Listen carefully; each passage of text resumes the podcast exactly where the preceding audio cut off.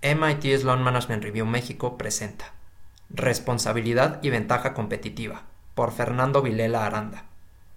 La actividad empresarial no es sinónimo de robar. Tiene un valor moral que debe ser defendido. Una persona de negocios, aquella que dedica sus esfuerzos, conocimientos, fuerzas y capital para cubrir la necesidad de sus clientes con productos y servicios, no es un ladrón o alguien que con su actividad daña a la sociedad por el contrario, los empresarios, junto con otras nobles profesiones y oficios, mejoran significativamente la calidad de vida de sus ciudadanos. Este prejuicio antiempresarial, muy presente en México y en muchos de sus políticos, quienes ven a la empresa libre como un mal menor que debe ser limitado a su máxima expresión, también afecta el modo en que las empresas ven sus acciones de responsabilidad social. El prejuicio supone que el éxito empresarial y el bienestar social son una relación de suma cero. Todo lo que uno gane, el otro lo pierde. Vamos por partes. Lo primero que debemos entender es que existe una relación de interdependencia entre las empresas y su sociedad. Una organización necesita de una buena sociedad para ser exitosa. Necesita de una sociedad educada, sana, con libertad e igualdad de oportunidades.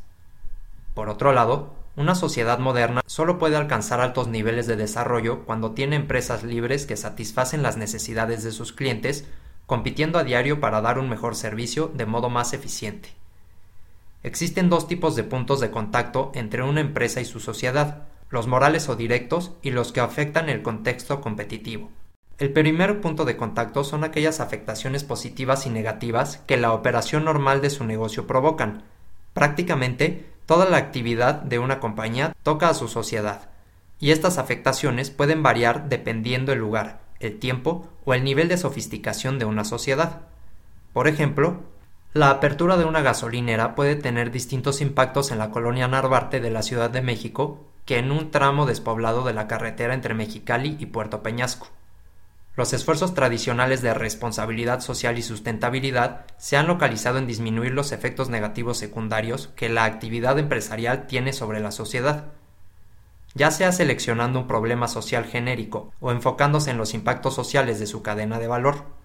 Y si bien estos esfuerzos tienen, en general, buenas intenciones, las acciones y desviaciones de responsabilidad social no deben ser evaluadas por sus intenciones, sino por sus resultados, por la creación de valor compartido que generan.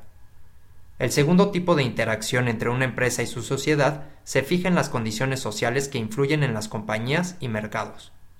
Estas condiciones sociales determinan el contexto competitivo donde se desarrolla la actividad empresarial y tienen un impacto significativo en el éxito o fracaso de las compañías. Al contexto competitivo no se le suele poner la misma atención, pero tiene una mayor posibilidad de generar cambios positivos y valor compartido para las empresas y sus sociedades. Los empresarios no deben limitarse a cumplir la ley o ser sostenibles, sino entender su mercado, sociedad y contexto como un sistema el cual debe ser manejado para incrementar sus beneficios y atender sus riesgos y problemas. Parece que Porter y Kramer van en la misma dirección, hay que fijarse en el contexto donde se desarrolla una empresa y al buscar que las condiciones o contexto de competencia sean más benéfico para las empresas y la sociedad. El contexto competitivo se forma de cuatro elementos. 1. Los insumos empresariales, por ejemplo, la infraestructura, el capital humano, nivel de preparación y productividad de los ciudadanos y servicios de salud. 2. Incentivos del gobierno para la competencia y actividad empresarial, por ejemplo, la protección a la propiedad privada, a la propiedad intelectual, Estado de Derecho, la transparencia y el combate a la corrupción. 3. El tamaño y el nivel de sofisticación de la demanda, los estándares de calidad, la defensa de los derechos de los consumidores y el acceso a la información por parte de los compradores. 4.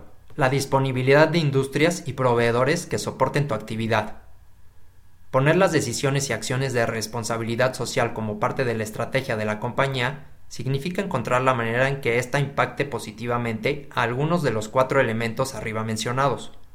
De este modo, la estrategia de la organización, su ventaja competitiva, le permite una posición única frente a sus competidores al tiempo que influye en la creación de una mejor sociedad.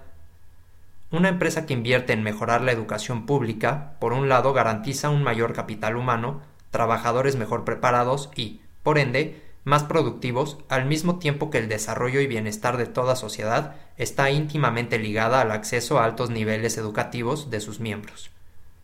Menores niveles de contaminación cuidan la salud de los ciudadanos y pueden significar un esfuerzo de las empresas por reducir sus costos y buscar métodos más eficientes de producción.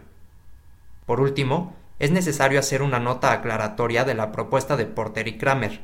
Su propuesta solo funciona si existe una relación de interdependencia entre empresas y sociedad.